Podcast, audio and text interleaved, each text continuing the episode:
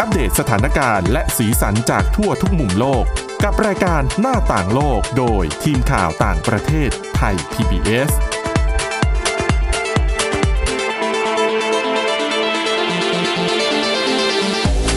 สวัสดีครับ ต้อนรับคุณผู้ฟังสู่รายการหน้าต่างโลกกับทีมข่าวต่างประเทศไทย PBS นะครับ วันนี้อยู่กับคุณกรีนจิรวัตรมาสุขและผมก้าวพงศธรสุขพงศ์ครับ ครับผม สวัสดีครับ วันนี้มี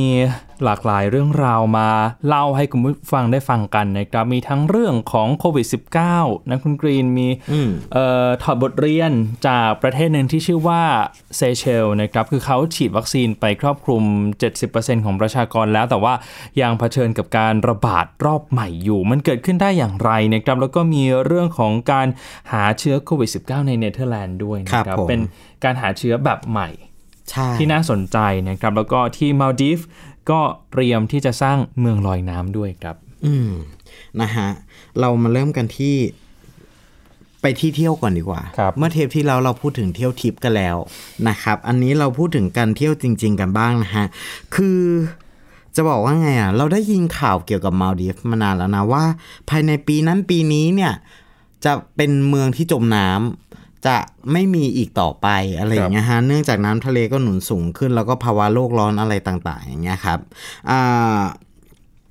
ข่าวที่ผมหยิบมาก็คือมาลเดฟเนี่ยเขาเป็นประเทศที่เป็นหมู่เกาะในมหาสมุทรอินเดียนะฮะอยู่ทางตะวันตกเฉียงใต้ของอินเดีย แล้วก็ทางตะวันตกของประเทศศรีลังกาภายในปี 2050 เนี่ย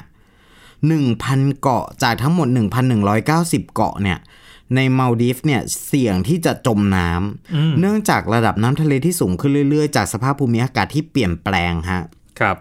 และตัวมาลดีฟเองเนี่ยก็มีปัญหาการจัดการงบประมาณในการสร้างโครงสร้างพื้นฐาน ที่จำเป็นเพื่อรับมือกับสถานการณ์นี้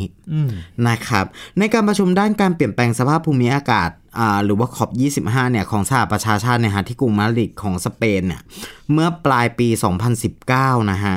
มาลดีฟเนี่ย และประเทศอื่น ๆ ที่เสี่ยงต่อการจมน้ำได้เรียกร้องให้นานาชาติเร่งดำเนินการจัดสรรงบประมาณช่วยเหลือ แต่ก็ไม่ประสบความสำเร็จฮะครับด้วยเหตุนี้ชุมชนชายฝั่งในอ่าประเทศของมาลดีฟเนี่ยจึงเป็นอีกหนึ่งชุมชนหลักๆ ของโลกที่จะได้รับผลกระทบ จากน้ำทะเลที่สูงขึ้นจากภาวะโลกร้อนแน่นอน สถาปนิกจากหลายแหล่งจึงได้ออกไอเดียผุด นวัตกรรมเพื่อปกป้องชุมชนเหล่านี้ขึ้นมานะฮะหนึ่งในนั้นก็คือนวัตกรรมเมืองลอยน้ำ เมืองแรกในมาลดีฟซึ่งทางรัฐบาลได้ประกาศอย่างเป็นทางการแล้ว และหวังว่า project นี้จะเป็น project เอ่อต้นแบบให้ประเทศทั่วโลกที่ประสบปัญหาเดียวกันนำไปปรับใช้นะฮะ project นี้มีชื่อว่า Maldives Floating City ฮะครับนำทีมสร้างโดยทีมสถาปนิกจากสตูดิโอ Dutch Docklands นะฮะในเนเธอร์แลนด์เอ่อประเทศที่มีการจัดการน้ำที่ดีเป็นอันดับต้นๆของโลก ซึ่งตัวเกาะเนี่ยจะสร้างห่างจากมาลีเมืองหลวงของมาลดีฟไม่กี่นาทีอืม นะครับ แผนผังของเมืองลอยน้ำนี้ คือสิ่งปลูกสร้างภายในจะสร้างต่อกันเป็นรูปทรงหกเหลี่ยมฮะแล้วก็เชื่อมต่อกันไปเรื่อยๆคล้ายๆกับปะการังสมองร่องเล็กที่เป็นตัวแบบสำคัญสำหรับสำหรับโครงสร้างเนี่ยฮะ คือเขาถอดแบบออกมาจากปะการังเลยโครงสร้างของปะการังจะเป็นหลุมๆนะฮะ แต่ว่าปะการังสายพันธุ์เนี้ยจะมีลักษณะของโพรงที่เป็นลักษณะของหกเหลี่ยมครับแล้วก็ต่อต่อต่อกันจนเป็นปะการังเนี่ยฮะ เขาบอกว่าภายในจะมีทั้งบ้านพักที่อยู่อาศัยริมน้ำ มีสนามบาส สนามหญ้า ร้านอาหาร โรงเรียน โรงพยาบาล ท่าเทียบเรือสำหรับการสัญจรทางน้ำ แล้วก็อีกหลายอย่างเหมือนเมืองทั่วไปเลยครับครับ ซึ่งที่พักอาศัยริมน้ำที่มีขนาด 92.2 ตารางเมตร จะมีราคาประมาณ 250,000 ดอลลาร์ หรือประมาณ7 8 1 0 0 0 บาทไทยฮะ สิ่งของอำนวยความสะดวกภายในเมืองก็จะสร้างจากการผสมสารนวัตกรรมสีเขียวที่เป็นมิตรต่อสิ่งแวดล้อมมาอยู่ในเมือง เพื่อช่วยให้คนในเมืองรอดจากการยกระดับน้ำทะเลที่สูงขึ้น และก็ไม่ทำลายสิ่งแวดล้อมของโลกไปในเวลาเดียวกัน ครับเกาะทั้งหมดจะครอบคลุมพื้นที่ 1,250 ไร่ฮะ โดยประมาณเนี่ยก็ไม่ได้ใหญ่มาก เพราะระบบเมืองลอยน้ำนั้นจะถูกเชื่อมเข้ากับพื้นดินจริง เดิมของเกาะมาลดีฟอยู่แล้ว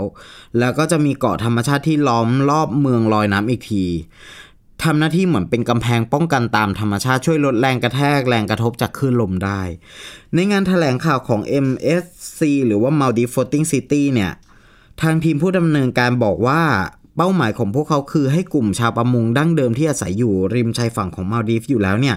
รวมถึงผู้ที่ตั้งใจจะซื้อที่พักอาศัยเอาไว้สำหรับพักร้อนเนี่ย ได้มาจับจองกันนะครับ MFC เนี่ยคาดว่าจะเริ่มสร้างภายในปี 2022 ก็อีก 2 ปีข้างหน้าครับแล้วก็จะเป็นอีกเมืองแห่งนวัตกรรมที่จะเป็นโมเดลสำหรับเมืองอื่น ๆ ที่พยายามต่อสู้กับปัญหาโลกร้อนจากผู้ลี้ภัยทางวิกฤตสภาพอากาศฮะมาลดีฟเนี่ยอาจจะกลายเป็นผู้เชี่ยวชาญในการสร้างนวัตกรรมปรับตัว ให้เข้ากับสภาพอากาศก็เป็นไปได้ พูดถึงเนี่ยราคา7ล้าน8แสนเนี่ยเป็นราคาโดยประเมินนะ แต่ก็ถือว่าแพงไหมก็มาลดีฟอะมันไม่แพงนะ ก็สำหรับ สถานที่แบบนี้ ใช่อืมขนาด 92.2 ตารางเมตร ก็ก็กว้างนะ แล้วก็รวมถึงแบบพื้นที่ใช้สอยประโยชน์อื่น ๆ รวมถึงอ่าสิ่งอำนวยความสะดวกอื่น ๆ เนี่ยครับก็ค่อนข้างจะครบครันเหมือนกับว่าเป็น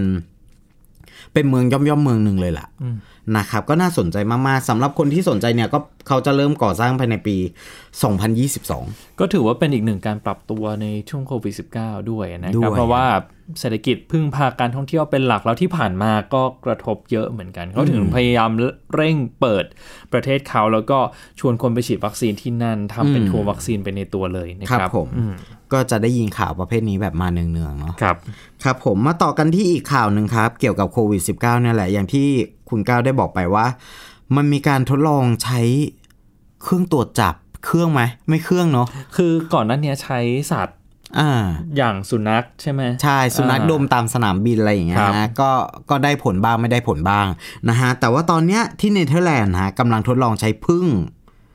พึ่งฟังไม่ผิดฟังไม่ผิดนะพึ่งบีสนะฮะทดลองใช้พึ่งในการดมเพื่อหาเชื้อโควิด -19 แบบ rapid test นะฮะหวังว่าจะช่วย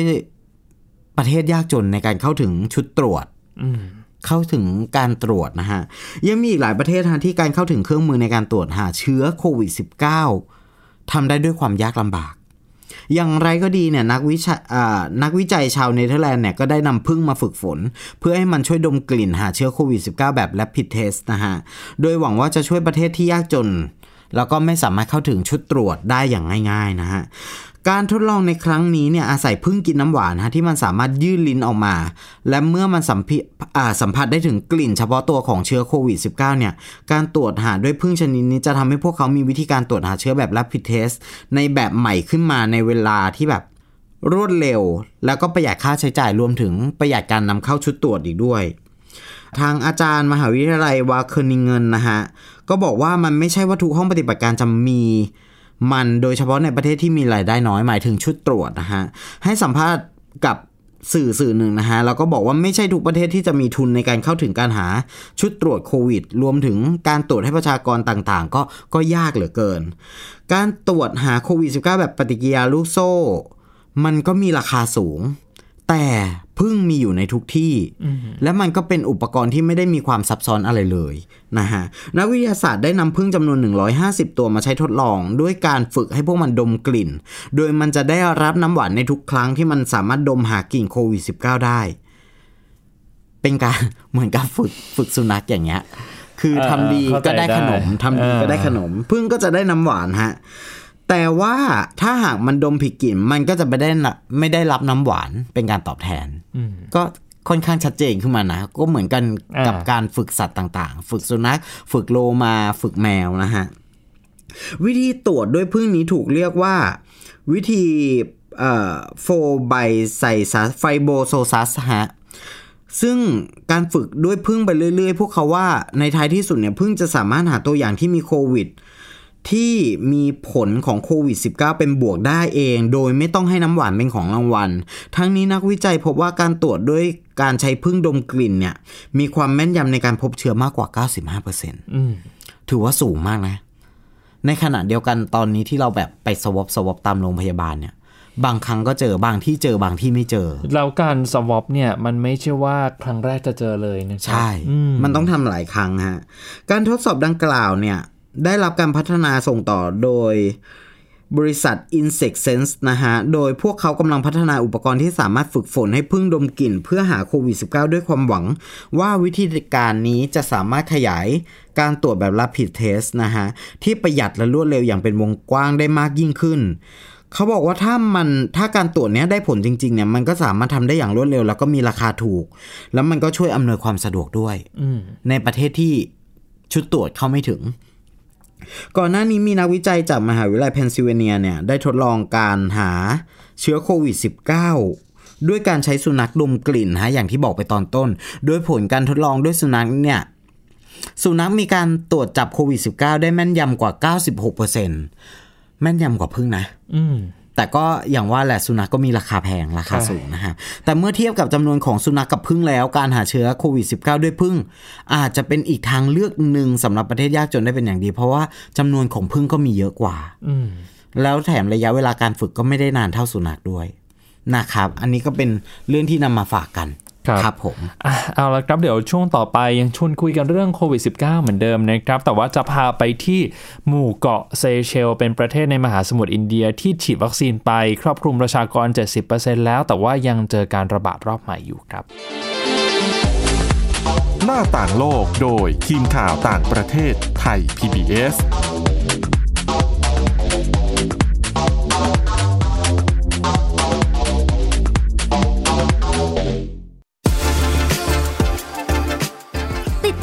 การของไทย PBS Podcast ได้ทาง www.thaipbspodcast.com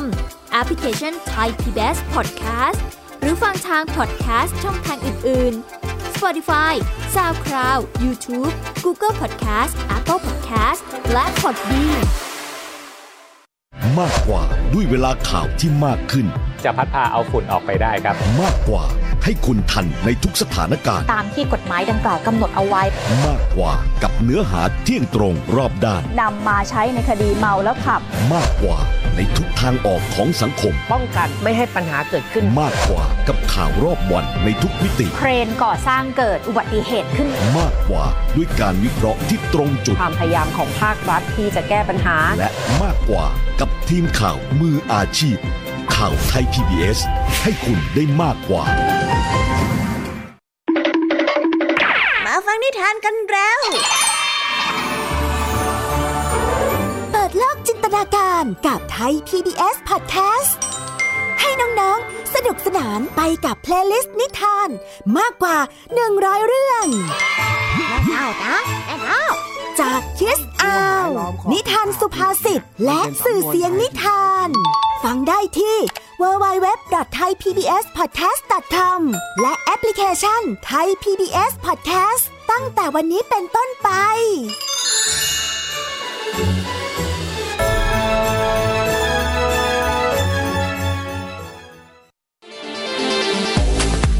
หน้าต่างโลกโดยทีมข่าวต่างประเทศไทย PBS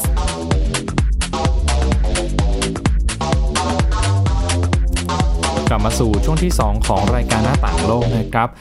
อย่างที่เกริ่นไว้เมื่อช่วงแรกก็คือช่วงนี้เนี่ยจะพาไปทำความรู้จักกับประเทศหนึ่งเป็นประเทศเล็กมากคุณกรีนเอาจริงชื่อว่าเซเชล หลายคนเนี่ยไม่น่าจะรู้จักหรอกนะ ผมมาคนหนึ่งเลยเออาจริง ๆ คือไม่คุ้นชื่อแล้วก็ไม่เคยได้ยินเลยคือปกติเนี่ยถ้าพูดถึงหมู่เกาะในมหาสมุทรอินเดียอืมแน่นอนคิดถึงมาลดีฟใช่ไหมครับครับผมแต่ว่าพอพูดถึงเซเชลเนี่ยชื่อเริ่มมีให้เห็น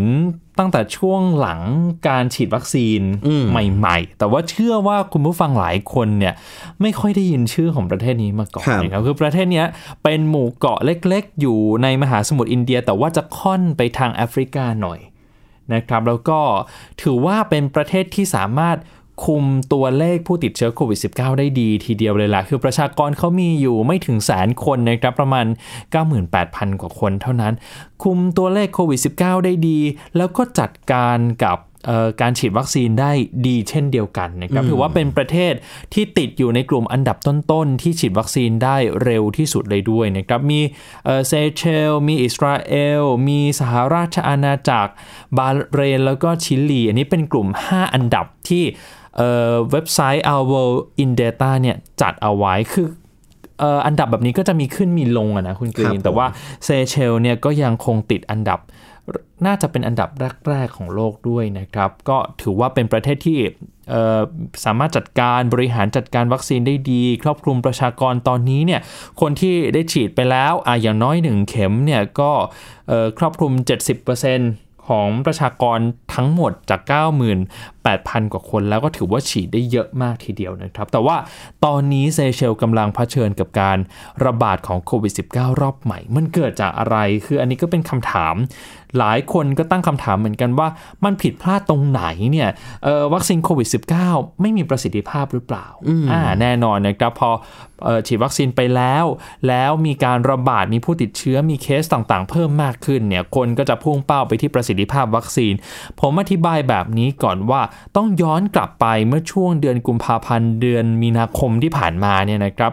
เอ่อทางเซเชลเนี่ยเขาต้องเปิดประเทศละ เพราะว่าประเทศของเขาเนี่ยพึ่งพาอุตสาหกรรมการท่องเที่ยวเป็นหลักแล้วได้รับผลกระทบจากโควิด -19 มาเป็นปีแล้วอะคุณกรีนครับตอนนี้เขาก็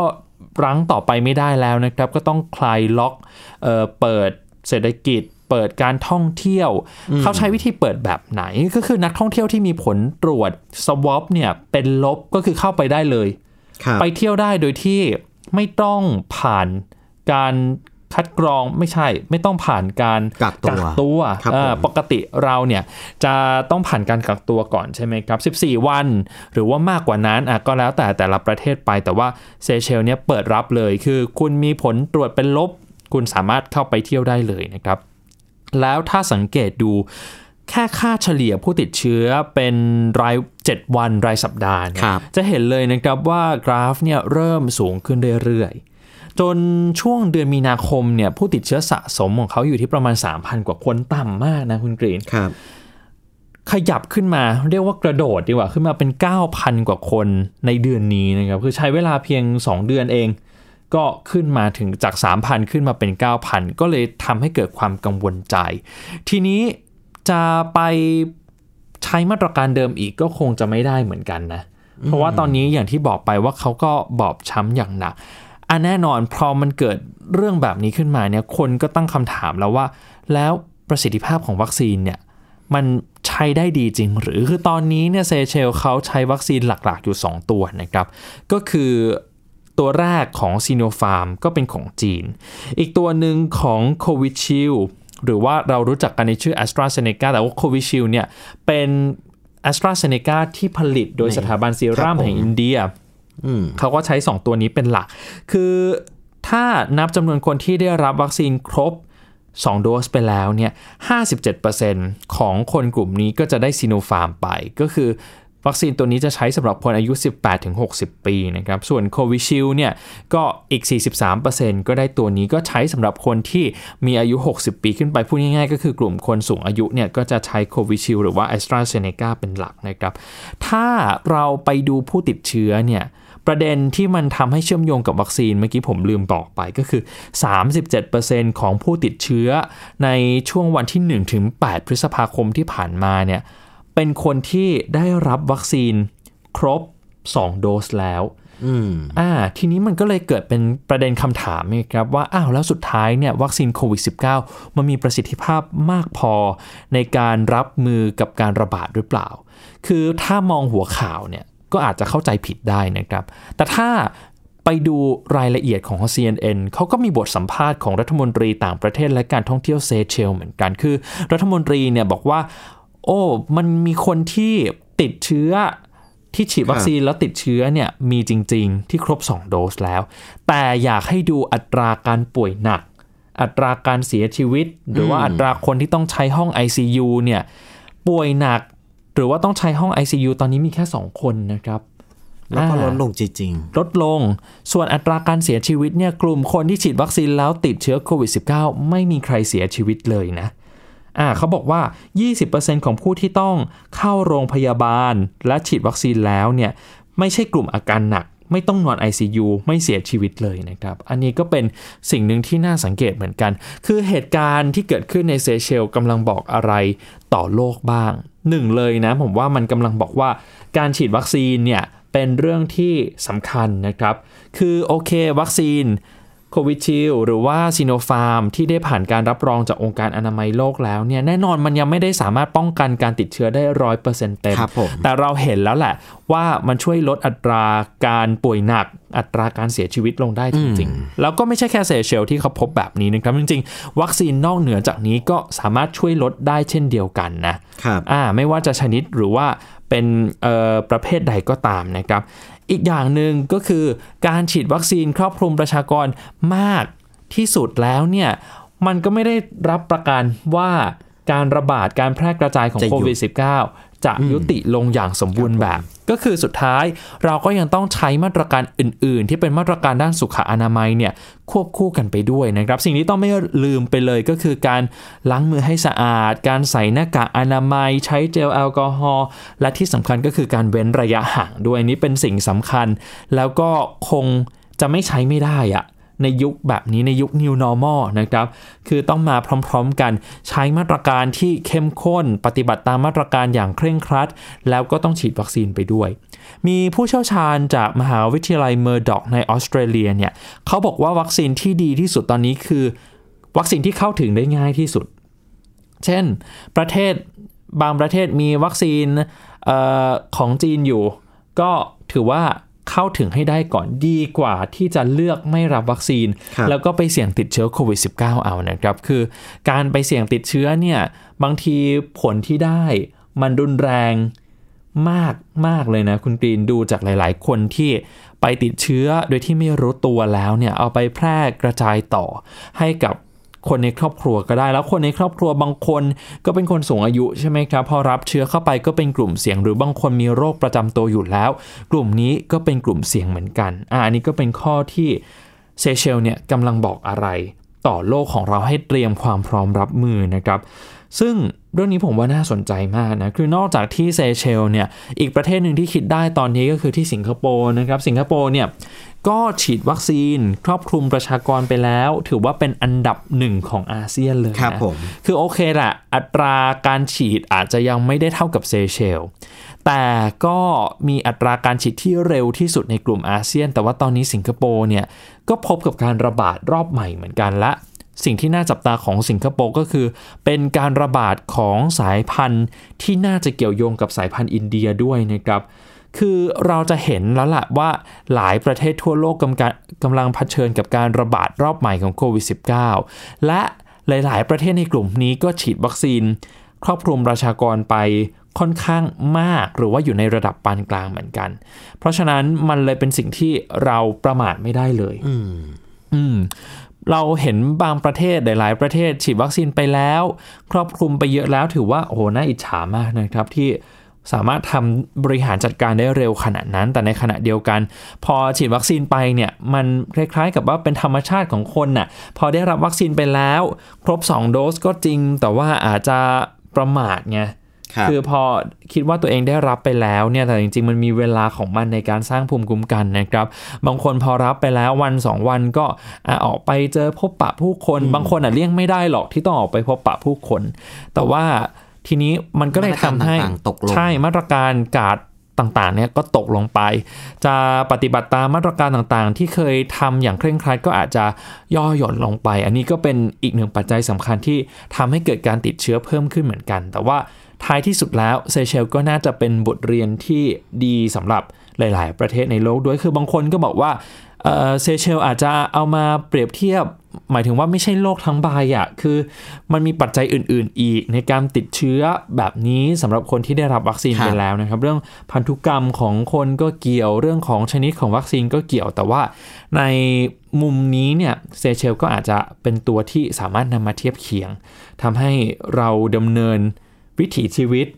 อย่างระมัดระวังมากขึ้นด้วยนะ ก็ให้ดูเป็นตัวอย่างนะ ว่ามันเกิดอะไรขึ้นถึงแม้ว่าเขาจะฉีดเยอะแล้วอะไรแล้วนะฮะมันก็ยังเกิดการระบาดได้อีกอืมก็จะต้องครับอย่างที่บอกแหละ มันก็จะต้องระมัดระวังแล้วก็กาดอย่าตก นะครับคือทางผู้เชี่ยวชาญก็บอกว่าไม่ได้เหนือความคาดหมายนะทางองค์การอนามัยโลกเหมือนกันและองค์การอนามัยโลกก็กำลังตรวจสอบด้วยเช่นเดียวกันนะครับเอาละครับคุณผู้ฟังที่อยากจะฟังประเด็นย้อนหลังนะครับ สามารถไปฟังได้ในพอดแคสต์ search ชื่อรายการหน้าต่างโลก แล้วก็เลือกประเด็นที่สนใจได้เลยนะครับสำหรับวันนี้หมดเวลาแล้วครับ คุณกรีนจิรวัตรมาสุขผมก้าวพงศธรสุขพงศ์ลาไปก่อนนะครับ สวัสดีครับ สวัสดีครับ Thai PBS podcast. View the world via the voice.